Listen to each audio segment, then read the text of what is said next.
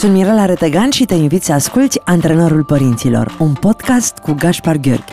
Împreună discutăm onest și cu umor despre relațiile dintre părinți și copii și încercăm să venim cu idei pentru dezvoltarea unor relații frumoase.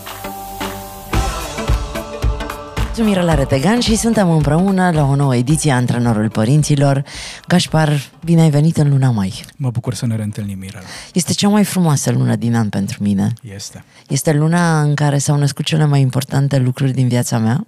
E luna în care s-a născut Maia, pe 24, e ziua ei. Și ani. e luna în care s-a născut Gașca Zurli. Mm.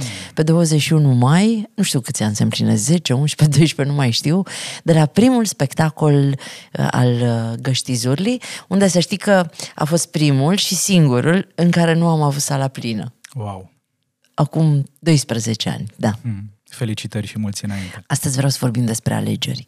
Da. Despre alegerile oamenilor mari care influențează viețile copiilor. Dacă ne influențează, dacă am fost influențați de alegerile părinților noștri, dacă ceea ce alegem noi, de la lucrurile mărunte de zi cu zi până la alegerile majore, influențează viața copiilor noștri.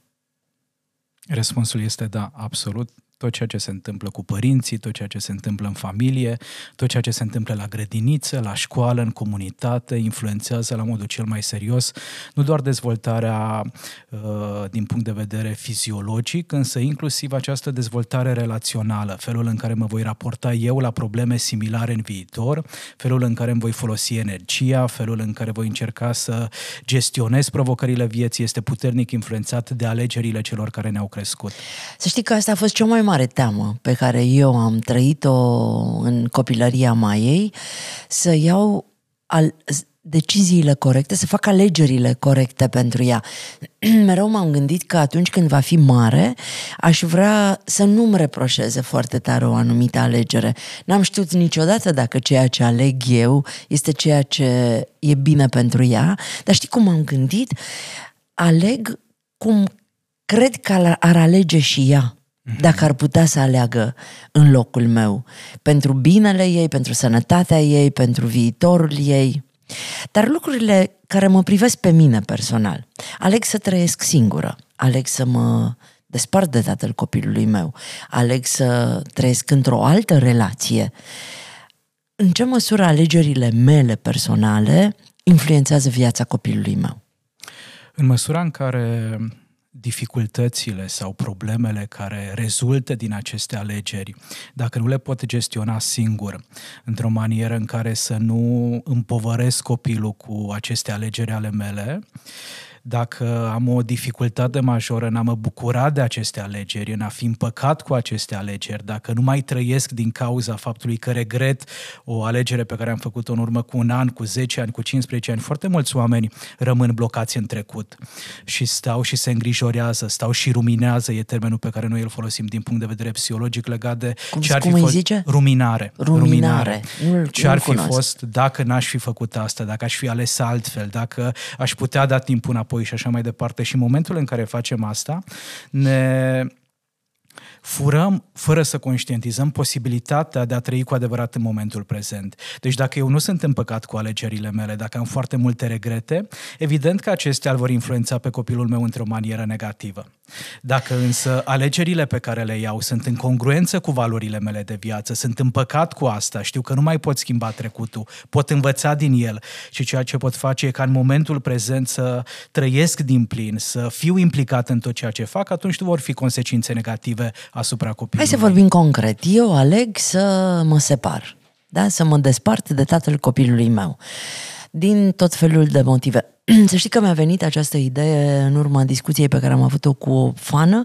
Am întâlnit-o în față la Intercontinental în București, care a venit și mi-a zis mi-ai dat putere mm. să aleg să plec dintr-o casă în care eram bătută, eram agresată, copiii mei trăiau în teroare, iar mie mi-era teamă să fac alegerea de a mă descurca singură. Te rog să vorbești despre asta cât poți de mult, pentru că încă sunt foarte multe femei care se tem să facă asta.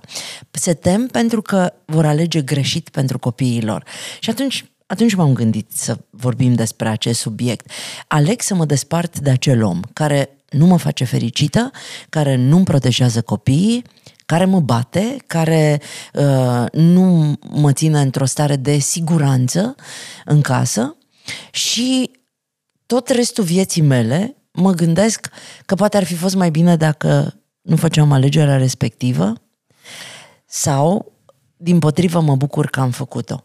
Din ce îmi spui tu, eu înțeleg că problema nu e alegerea, ci felul în care eu mă raportez mai departe la ce se întâmplă și felul în care eu mă port după ce am făcut această alegere. Exact, pentru că nu e vorba despre alege să mă despart. Pe copil de... nu-l afectează că eu m-am despărțit de tatăl lui. Îl afectează, cu siguranță sunt niște efecte, dar nu va fi o traumă, nu vor fi consecințe negative majore dacă el are posibilitatea de a rămâne în relație și cu tata și cu mama și relația din contră funcționează și mult dacă mai viața bine noastră decât se a schimbă în funcționat bine. înainte. Dar știi ce aș puncta, Mirela? Faptul că nu e vorba de faptul că aleg să mă despart de acest bărbat sau aleg să-mi schimb jobul sau să duc copilul în altă parte, la școală, la grădință și așa mai departe, ci aleg să fac niște schimbări în viața mea. Aleg să fac lucrurile altfel în viața mea. Și atunci, Și după momentul ce am în făcut care- alegerea, trebuie să-mi asum că am ales asta, exact. nu? Deci aleg schimbarea, ceea ce înseamnă că ce a fost în trecut nu va mai fi. Ceea ce nu e rău. Ceea ce îmi deschide noi posibilități, noi oportunități. Dar, de asemenea, înseamnă că viața va fi diferită. Mă despart de acest bărbat și probabil că la un moment dat îmi dau seama că uh, e neplăcut că nu e cine să mă țină seara în brațe. Sau n-am cine să mă ajute să plătesc chiria. Exact, exact. Sau întreținerea. cine, cine se ocupă de copil atâta vreme cât eu merg să cumpăr pâine, lapte și așa mai departe. Deci sunt o serie de Și dacă schimbări. eu încep să mă plâng că ok, îmi dădea trei palme pe săptămână, dar măcar împărțeam cheltuielile. Ok, uh, uh, zicea despre mine lucruri foarte urâte și mă făcea să mă simt uh, ultimul om, dar măcar aveam, stătea de pază în casă cât uh, eu trebuia să mă duc undeva și avea grijă de copil. Uh, de fapt, asta sunt. Uh, uh, Asta mă ține pe loc. Asta mă împiedică să mă bucur Și cu asta îl adevărat de afectează pe viață. copil? Exact. Pentru că în momentul în care sunt toate aceste îndoieli, în momentul în care sunt toate aceste regrete, eu nu o să mă pot apropia de copil așa cum el ar avea nevoie. Dacă e trist, o să-mi fie frică să mă apropii de tristețea lui, pentru că e acolo o mare tristețe în mine cu care nu știu cum să am de-a face. Dacă vine copilul bucuros și îmi spune, uite ce am învățat la școală, uite ce am aflat de la profesor, uite ce am descoperit în relația cu prietenii mei, mintea mea nu e acolo în momentul prezent. Deci copilul vine de la școală și zice, uite mama ce frumos a fost astăzi la școală și eu zic, da, bine, nu știu din ce o să plătim chiria luna asta, că măcar dacă era taică tu aici, ne descurcam împreună cât de cât. Exact, asta înseamnă să trăiesc în trecut și să pierd posibilitatea de a mă conecta cu cei dragi în momentul prezent și asta creează suferință copilului. Ok. Și ce trebuie să fac eu? Vine copilul de la școală, fericit cu ce a făcut astăzi și eu, deși nu am banii de chirie și probabil mă gândesc cu cine îl las în seara asta că trebuie să mă duc să muncesc trei ore undeva, îi spun copilului că mă bucur pentru el Absolut. și că, uite, nu știu cum o să rezolvăm chestia asta, dar important e că suntem împreună, că e liniște, că nu ne bate nimeni, că nu ne înjură nimeni, că nu ne încuiem în baie dacă el a băut trei pahare în plus, că poate sparge uh, sticlele prin bucătărie și chiar dacă o să ne fie un pic mai greu acum, o să trecem peste asta și o să ne fie bine într-o zi? Exact. Sunt două lucruri foarte, foarte importante pe care e bine să ni le amintim în astfel de momente. Pe de o parte, ce spune Edith Weger, să nu ne victimizăm, să nu ne întrebăm din nou și din nou de ce eu în situațiile dificile, ci mai degrabă să ne întrebăm ce pot face eu acum, în ce direcție pot să acționez. Acesta este un lucru foarte, foarte important. Și al doilea aspect esențial, Mirela, e să ne dăm seama că dacă trăim în trecut sau în viitor, nu putem rezolva cu adevărat problemele din prezent.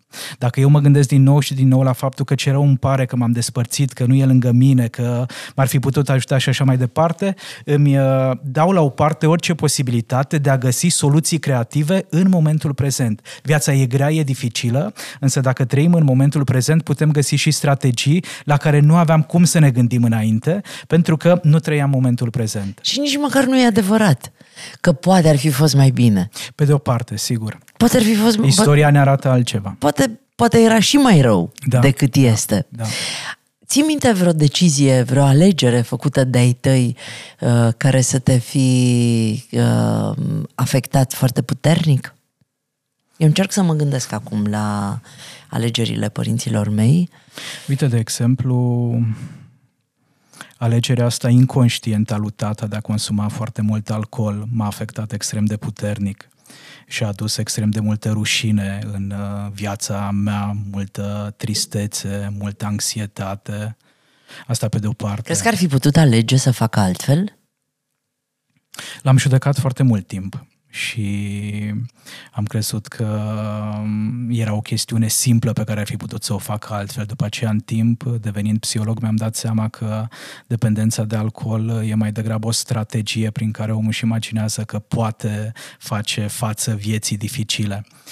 Uh, cred că ar fi putut alege altfel dacă ar fi avut sprijin din partea noastră, a familiei, din partea prietenilor, din partea specialiștilor în sănătate, însă singur i-a fost imposibil, cel puțin asta ne arată istoria familiei noastre. Eu îmi dau seama că pe mine m-a influențat foarte tare alegerea tatălui meu de a nu reacționa în momentul în care mama și-a, și-a impus uh, toate dorințele și a fost uh, extrem de uh, puternică în, în decizia ei. Și eu cred despre tata că a ales într-o zi, o las în pace să facă ce vrea, că n-are sens. Dar și zicea, ne sfădin tătăzua, dar de ce să mă sfădiesc cu el? Lasă-o în pace mâie valul, că stau eu liniștit. Și a făcut pasul înapoi, n-a intervenit niciodată, i-a fost mult mai comod în zona aia, dar mie mi-a oferit un exemplu foarte prost. Uh-huh. Pentru că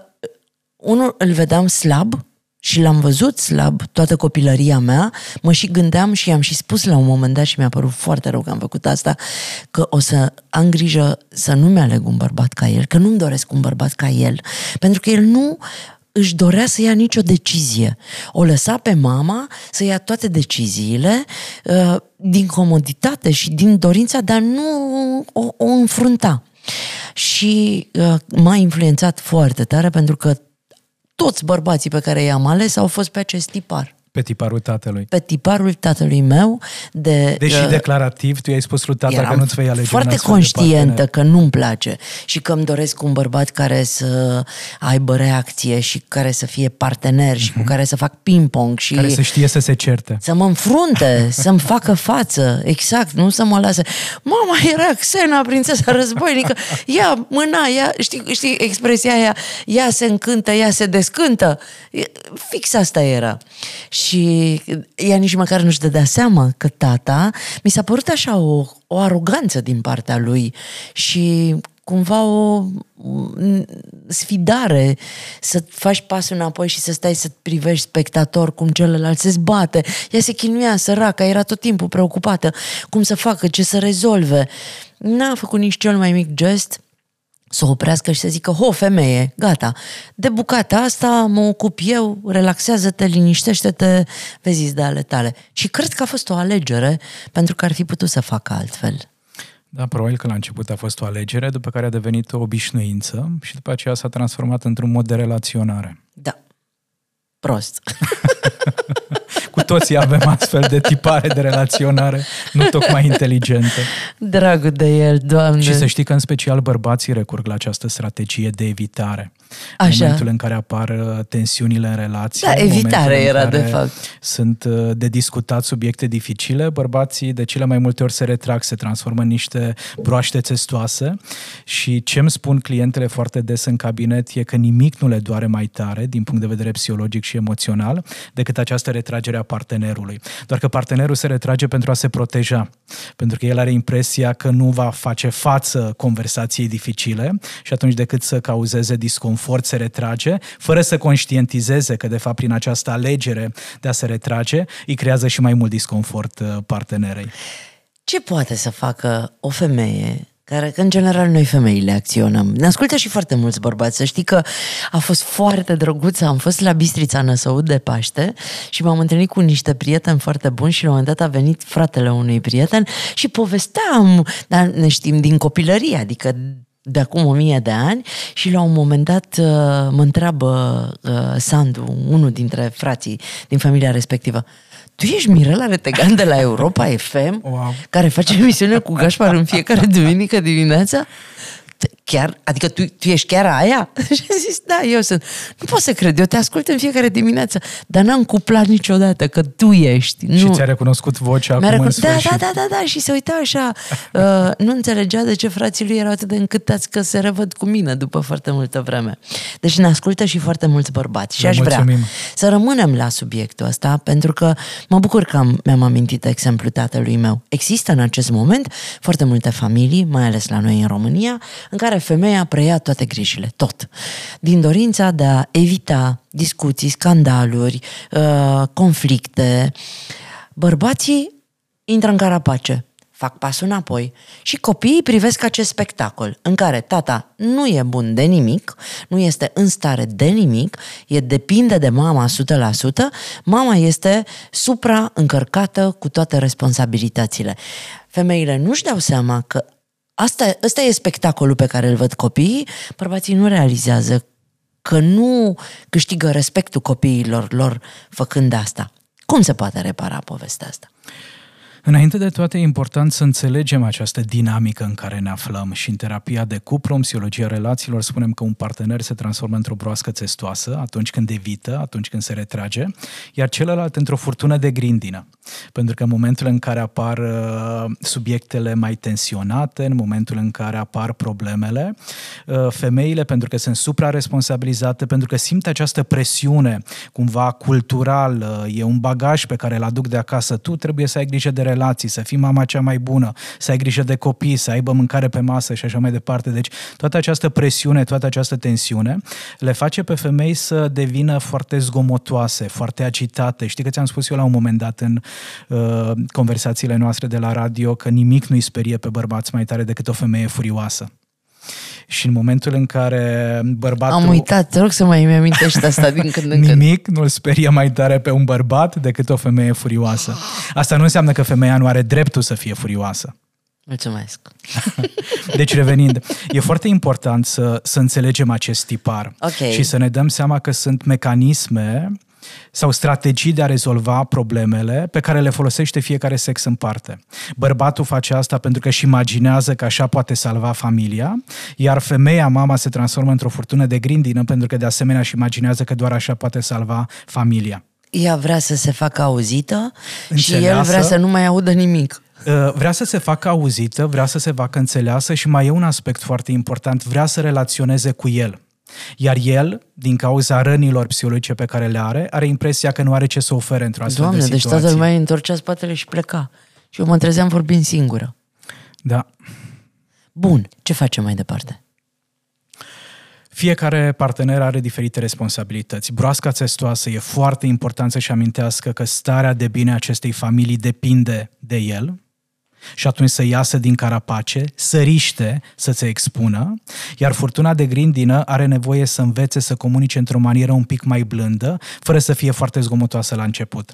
Pentru că dacă mama tolerează, tolerează și la un moment dat țipă de ou toți vecinii, toată lumea se sperie. Dacă însă mama își exprimă nevoile un pic mai din timp, fără să aștepte să ajungă la suprasaturație, atunci deja ceilalți vor putea să audă un pic mai ușor care este dificultatea ei. Deci ambii parteneri au nevoie să aleagă, să facă lucrurile diferit de aici încolo. Ok.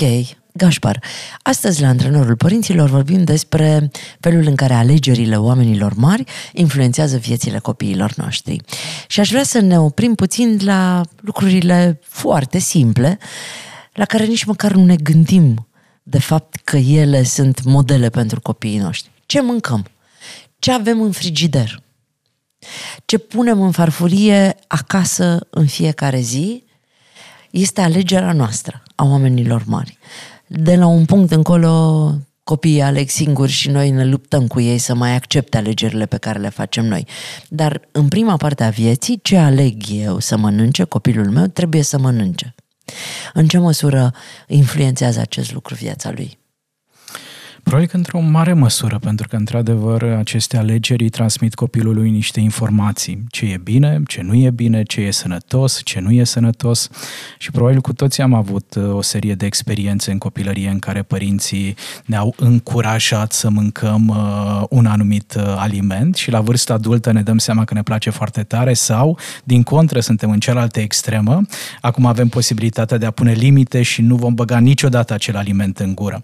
Deci dacă alegerea părintelui e făcută fără să țină cont de nevoia copilului, de felul în care reacționează copilul, de temperamentul copilului, de reacția sau de răspunsul copilului, atunci această alegere forțată, chiar dacă în mintea mea ca adult e una sănătoasă, asupra copilului poate avea efecte negative. Pentru mine e foarte important să aleg brocoli, da? Da.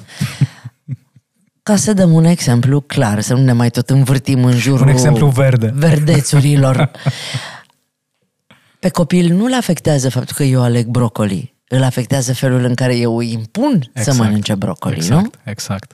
Faptul că îl forțez și dacă vorbim de un copil cu uh, capacitatea de a simți alimentele în gură un pic mai intens Există decât un alt așa copil. ceva? Sigur că da. Există copii care reacționează la mirosuri foarte înțepătoare pe care părintele nu le recunoaște, dar care pentru copil sunt foarte neplăcute. Am auzit copii în cabinet spunând că această mâncare moale pe care o bag în guriță, Scârboasă. exact li se pare extrem de scârboasă, dezgustătoare și nu înțelegeau de ce trebuiau să mănânce dimineața, la prânz, seara alimentul respectiv. Deci dacă părintele nu vede felul în care copilul reacționează și îl forțează în continuare, asta poate avea efecte mult mai nocive decât ne-am fi imaginat și din contră să creștem rezistența copilului la alimentul respectiv, nu să-l împrietenim cu el. Dragi părinți, dacă un copil refuză din nou și din nou și din nou un anumit element, nu înseamnă neapărat că vă sfidează, că își bate joc de voi, că nu uh, uh, sunt interesați de intențiile voastre bune. Poate să fie și această perspectivă. Absolut. E greață, uh, nu-i place textura produsului respectiv, Uite, de exemplu- nu-i place mirosul, îi se face rău efectiv de la Absolut. uh, contactul cu La noi în familie produsul. nu s-a mâncat brocoli, însă s-a mâncat sarmale. Așa. Și eram genul de copil căruia nu-i plăcea să mănânce. Nu te cred. Și în momentul Îți în care plăceau ne așezam... sarmalele? Îmi plăceau îmi plăcea doar umplutura de la sarmale. Ah, cu, avea problemă cu varza. cu varza aveam o dificultate pentru că nu o mestecam Era bine țoas. și trăiam cu această teamă că mă voi înneca și mă țineau ai mei la masă o oră și jumătate, două Să ore mesteci varza. să mestec varza respectivă și acum la vârsta adultă știi cum mănânc uh, sarmalele? Fără varză. Exact. Dragul de tine. Dar dincolo de varză, ce alte sechele îți mai lasă o, o experiență de genul ăsta? Ce-ți spune despre tine și despre relația cu mama și cu tata, genul ăsta de abordare a În mâncării? momentul, în momentul în care îl forțăm pe copil să mănânce ceva ce el respinge din punct de vedere biologic, fiziologic, mesajul psihologic care ajunge la el e că nevoile lui nu contează. Că senzațiile lui din corp nu contează, că trăirea lui nu contează. Și dacă asta se repetă, după aceea ajunge în adolescență și la vârsta adultă, să-și dea seama că da, în, ra- în relația de cuplu, în relația cu colegii, în relația cu ceilalți oameni, nevoile mele nu contează. Va trebui doar să accept, va trebui doar să tolerez, va trebui doar să primesc, pentru că aceasta este maniera în care am fost crescut. Bun, dar eu sunt o mamă bună și eu îmi doresc binele copilului meu. Și eu nu știu că el are o problemă și că există în el frica de a nu se înneca în momentul în care Mhm. mm-hmm. mănâncă varză. Mm-hmm. Și eu insist pentru că eu cred că el nu mănâncă, pentru că mă sfidează și nu Mhm. mm-hmm. pune preț pe munca pe care eu am făcut-o să fac sarmalele. Cum aflu eu, de fapt, ce simte copilul meu? Că aici este problema. Pentru că eu cred că majoritatea părinților nu sunt nebuni și dacă ar ști cu adevărat se, ce, ce trăiește copilul în interiorul lui, uh, s-ar opri din această mm-hmm. insistență. Nu te-ar mai ține la masă o Sigur. oră jumate. Majoritatea părinților nu sunt nebuni, însă majoritatea adulților sunt traumatizați. Și în momentul în care un părinte insistă să țină un copil o oră și jumătate, două ore la masă și îl forțează să mănânce ceva ce copilul respinge, acesta este un indicator de traumă. Și la ce mă refer când Al spun părintelui. asta? Exact. Am crescut și eu într-o familie în calitate de părinte, în care adulții nu au fost atenți la reacțiile mele, la senzațiile mele, la mesajele mele verbale și non-verbale și la vârsta adultă fac același lucru cu copilul meu. Pentru că vine mintea și îmi spune că mă sfidează copilul. Ok, ăsta este primul răspuns care îmi trece prin minte. Dar mintea produce atât de multe gânduri. M-aș putea uita la expresia feței acestui copil. Poți să-ți imaginezi cum era chipul lui Gașpar în momentul în care era greu să mestece bucata de varză. Adică nu era prietenic. Dar tu ai dreptate. Eu am văzut copii care, care uh, aveau senzație de, de rău, ca să nu zic mai mult, și părintele insista, amestecă, înghită, înghită, înghită. Deci, pe chipul copilului se, Se citesc vedea. tot felul de mesaje. Mm-hmm. E nevoie doar ca părintele să fie prezent într-o manieră conștientă și să nu se lase sedus de acest gând care îi spune că acest copil nu e disciplinat, nu mă ascultă, nu vrea și așa mai departe. Își poate schimba părintele perspectiva dacă e cu adevărat atent. Am vorbit zilele trecute cu un prieten care îmi spunea că s-a văzut cu mama lui și mama lui era din nou îmbrăcată așa cum era în copilărie, cu niște haine complet nepotrivite uh, pentru kilogramele ei și pentru vârsta ei, cu niște pantofi neadecvați momentului respectiv și mi-a zis, păi, mi-era, mă gândeam că mi-e rușine cu mama. Așa cum era rușine când era copil și venea la școală și eu o vedeam că nu îi se potrivește deloc ceea ce îmbracă, dar nici nu știam ce să-i spun și cum să-i spun. Îi afectează pe copii felul în care noi alegem să ne îmbrăcăm? Acest exemplu ne arată foarte clar că da. În momentul în care noi suntem copii și începem să ne comparăm părinții și ne dăm seama că unii sunt îmbrăcați mai frumos decât alții și că de regulă părinții noștri nu poartă hainele pe care le poartă părinții altor prieteni, colegi și așa mai departe, asta îmi creează un sentiment de... Dar el nu vorbea de o comparație. Pur și simplu, vizual, uh, conștientiza faptul că nu îi se potrivește mamei lui Te ceea ce asigur, că, îmbracă. te asigur că copilul nu are această capacitate Ok. de a interpreta dacă vizual se potrivește sau nu ținuta, însă are capacitatea de a se uita la cum se îmbracă ceilalți, Ceilalți. părinți și este foarte atent la feedback-ul care vine din partea celorlalți copii și din partea profesorilor. Și probabil că nu odată, nu de două ori s-a întâmplat ca după o ședință cu părinții să vină doamna învățătoare sau doamna dirigintă sau domnul diriginte la clasă și să transmită niște informații copiilor despre cum au fost părinții la ședință. În școala în care eu am învățat, din păcate, s-a întâmplat Nu asta. te cred. Cum adică? Un părinte care nu s-a purtat ok, un părinte care nu a avut un fost comportament pârât la corespunzător, clasă a de fost pârât doamna? la clasă și facem asta în momentul în care uh, noi nu reușim să purtăm un dialog uh, dificil, pentru că eu în calitate de profesor îmi e teamă cumva să îi pun limite părintelui. Toate aceste resentimente după aceea le duc cu mine la clasă Mhm. uh-huh. și cel care are de suferit, cel care plătește polița e, copilul. e elevul, e copilul, exact. Deci revenind la acest exemplu, cred că la vârsta adultă putem gestiona această rușine mult mai bine decât am, putut să, am fi putut să o gestionăm în copilărie.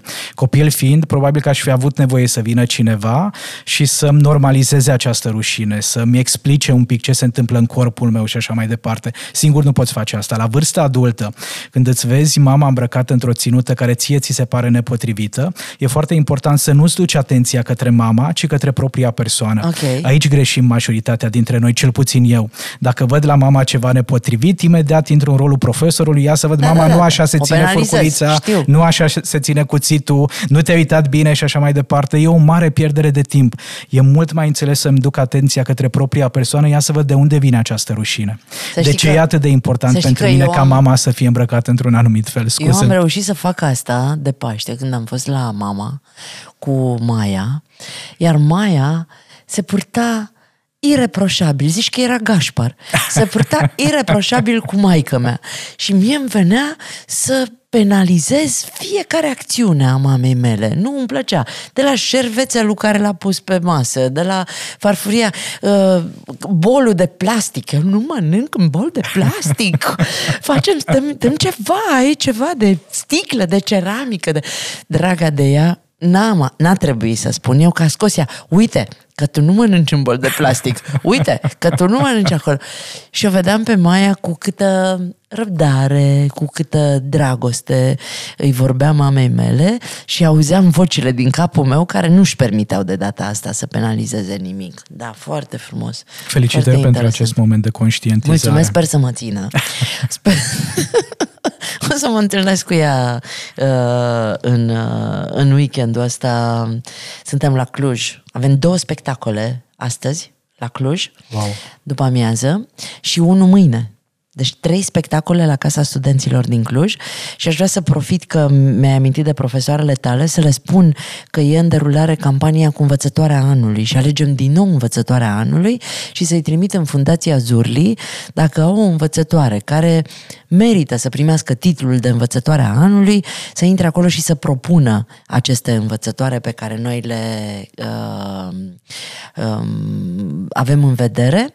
Învățătoarea care câștigă acest titlu, e al șaselea an în care facem această campanie, câștigă de fapt prezența găștii Zurli în clasă, unde o să fie în uh, sălaj deci sau merge în Botoșani. gașcă merge gașca în clasă. La clasa respectivă, da, wow. Da, am mers și în Șelnița și în Reghin wow. am fost anul trecut, cu cadouri pentru toți copiii și pentru doamna învățătoare, inclusiv vouchere de la magazinele uh, în care eu mă îmbrac. Mm-hmm. Și primesc chiar de la ei uh, posibilitatea, învățătoarea de anul trecut și-a cumpărat foarte multe ținute, a putut să își aleagă foarte multe ținute. Apropo de cum ne îmbrăcăm, uh, cred că învățătoarele sunt uh, um, iconul clasei.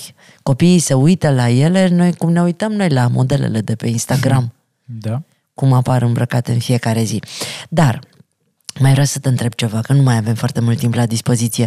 Dacă eu aleg să trăiesc o viață nefericită, uh, într-o stare de tristețe, poate chiar depresie uh, pe care nu o tratez, afectează alegerea mea, viața copilului meu și alegerile pe care el le face adult? Da. În momentul în care un părinte e inundat de nefericire, nu prea are cum să se simtă copilul fericit. Și s-ar putea să fie influențat în cel puțin două moduri. Fie preia acest uh, stil de a trăi și duce mai departe nefericirea și vede doar tristețea, vede doar durerea, suferința care fac parte din viață, dar viața este mult mai complexă de atât. Fie se dezvoltă un alt mecanism în care, acești, în care acest copil nu își permite să se întâlnească cu propria tristețe, supracompensează, totul e minunat, totul e extraordinar, viața este doar roz și așa mai departe, uh-huh. pentru că vrea să se diferențieze cât mai mult de modelul pe care l-a avut uh, în familie. Ne influențează alegerile pe care părinții le fac legate de joburile lor? Sigur că da. În momentul în care un părinte nu se simte bine în uh, activitatea sa profesională, această energie ajunge și acasă. Și dincolo de faptul că s-ar putea să fie mai multe tensiuni în familie, acest copil iar primește niște informații apropo despre de ce înseamnă să ai un loc de muncă. La un loc de muncă mergi cu drag sau mergi forțat? La un loc de muncă mergi pentru că trebuie din nou și din nou sau mergi pentru că te împlinește, pentru că rezonezi cu asta? Ca să înțeleagă părinții, copiii nu vor rămâne cu o concluzie despre locul de muncă al mamei, ci despre ideea de loc de muncă. Exact. Dacă eu vin acasă și mă plâng de șeful meu, de ce urât e la serviciu, ce colegi uh, nașpa am, ce uh, plictisitor și nesatisfăcător satisfăcător este ceea ce fac, ei vor ține minte că așa e la, la lucru? Exact. Și mai mult decât atât, un lucru pe care l-am observat, nu e un studiu științific, e doar o chestie observată în cabinet, acei părinți care nu savurează locurile lor de muncă, au copii cărora nu le place în mod deosebit să meargă la școală. Uh! Pentru că în momentul în care eu, ca părinte, nu mă simt bine din punct de vedere profesional, Cu toată, acea, toată acea anxietate, toată acea vinovăție, toată acea încărcătură emoțională pe care nu o pot gestiona singur la job, o pun pe umerii copilului, mă leg de temele lui, de notele lui, de rezultatele lui, de comportamentul lui școlar. Stai că eu ți-o duc mai departe. Așa. Pentru că noi îi spunem copilului când e mic că tu te, mami merge la serviciu și tu te duci la școală sau la grădință că la e serviciul tău. Da.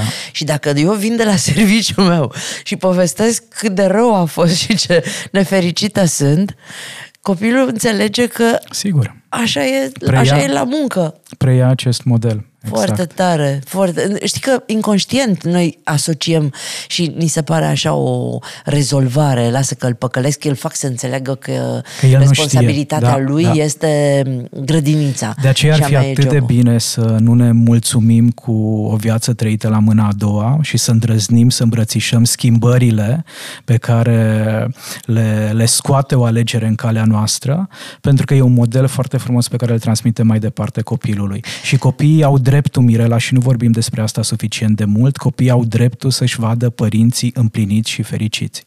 Orice copil are dreptul la doi părinți fericiți împreună sau separat.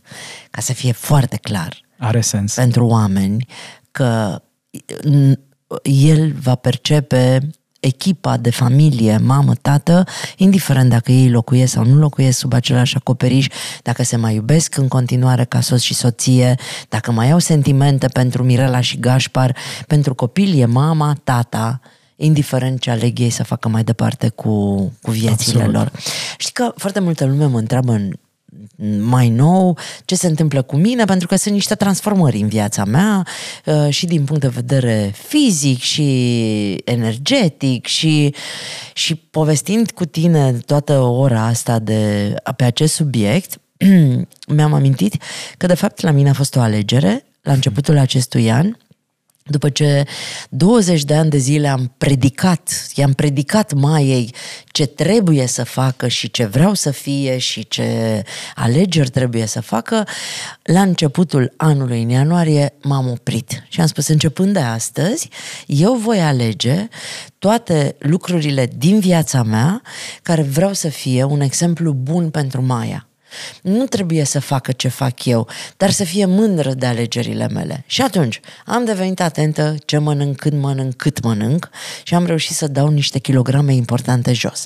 Am devenit atentă la cercul de oameni din jurul meu, cu cine mă întâlnesc, ce vorbesc, care sunt preocupările mele și m-am dus într-o zonă mult mai activă ca uh, mișcare și fac mai mult sport și fac lucruri pentru mine, pentru viața mea. Am devenit mult mai atentă la felul în care le răspund oamenilor din jur, uh, relaționez cu ei la viața socială pe care o am și m-am trezit după câteva luni că Maia este într-o admirație pentru acțiunile mele, fără să-și dorească neapărat să imite, să copieze ceea ce fac, dar probabil că ăsta va fi pasul următor. Uh-huh. Dar în prima fază, wow, mama, arăți foarte bine, Da. wow, mama, ai o stare, wow, mama, ai făcut asta, sunt mândră de tine. Asta înseamnă să înfloriți împreună. Și în parenting există acest principiu care ne spune de foarte mult timp să fim adulții care ne-am dorit să fie copiii noștri, fără să-i forțăm pe ei să fie adulții care nu ne permitem noi să fim. Eu, eu, eu mi-am spus tot timpul că vreau să fiu omul cu care îmi doresc să fie prieten copilul meu, pe care copilul, cu care copilul meu să-și dorească să se împrietenească. Frumos. Gașpar, uh, trebuie să le dăm o temă Da? pentru cărțile pe care le dăm. Eu mă duc pe roza mea până la capăt. Astăzi aici acum. Exact. Mi se pare că titlul ăsta, nu știu, nu, încă nu pot să trec peste el. Este un titlu În- foarte Încă e reușit. atâta nevoie să ne amintim că e astăzi aici acum și tu ai adus promisiuni, promitem tată. Exact, cartea Foarte lui Joe frumos, Biden, care foarte tot frumoasă. uh, a fost zilele acestea în, în România.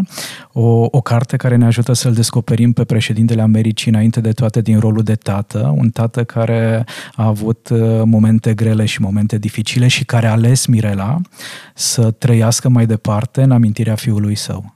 Oh, e atât de emoționant, e foarte puternică uh, povestea și e scrisă frumos și într-un Este. fel foarte uh, accesibil. Și eu zic să întrebăm pe oameni pe Facebook, pe antrenorul părinților, să ne răspundă, ca să câștige aceste două cărți, la, să ne răspundă la întrebarea uh, ce alegere pe care au făcut-o părinții tăi ți-au uh, afectat ție viața. Uite, noi am vorbit frumos și onest, tu despre alegerile... De, i-am luat pe tați. Da. Data viitoare luăm mamele la rând ca să nu se mai supere nimeni pe noi. Mi se pare o întrebare foarte bună. Nu? Exact, să ne gândim un pic mai mult la alegerile părinților noștri care ne-au afectat și probabil că sunt niște trăiri pe care n-am apucat să le procesăm, să le înțelegem acolo și atunci. Eu aș mai vrea să-i rog pe ascultătorii noștri să aleagă dacă sunt din zona Banatului săptămâna viitoare să ne vedem la Timișoara, că avem spectacole și găsesc bilete pe iabilet.ro și să-și ia din timp bilete la arenele romane, unde de 1 iunie noi o să facem cea mai mare petrecere pentru copiii din România. Avem două spectacole pe care le facem carnaval și o să mai amintesc eu zilele astea despre aceste spectacole. Că sunem Seipen. Ei, nici noi, Seipen, că sunem. Mulțumesc frumos! A fost fost o bucurie, am la ce să mă gândesc și cu siguranță și ascultătorii noștri și uh, dă-ne ceva să facem săptămâna asta. Hai să nu renunțăm provocarea, la provocări. Provocarea pentru următoarea săptămână e ca în fiecare zi părinții care ne ascultă, bunicii care ne ascultă, adulții care interacționează cu copiii în viețile lor, să observe cum reacționează sau cum răspund copiii la cel puțin o alegere a adultului. Ok. Deci dacă eu în calitate de adult aleg dimineață să ascultăm muzică cu toții și să ne energizăm, să văd cum reacționează copilul. Sau aleg să-l cert în loc dacă, să dacă aleg să îl pedepsesc uh, pentru că nu a respectat regulile, de asemenea să văd cum reacționează copilul, nu doar cum îmi imaginez eu, ci exact care e răspunsul copilului uh, la situația respectivă. Dragi ascultători, dacă mai facem încă un sezon de antrenorul părinților, levităm. Atâta conștientizare aduce Gașpar în viața noastră. Mulțumesc frumos! Duminică frumoasă! Duminică frumoasă tuturor! Sunt Mirela Retegan, alături de Gașpar Gheorghe, vă îmbrățișăm și vă amintim că în spatele unui copil lumină e un părinte soare. Ați ascultat Antrenorul Părinților cu Mirela Retegan și Gaspar Gheorghe, un podcast pentru părinții curajoși care cresc copii fericiți.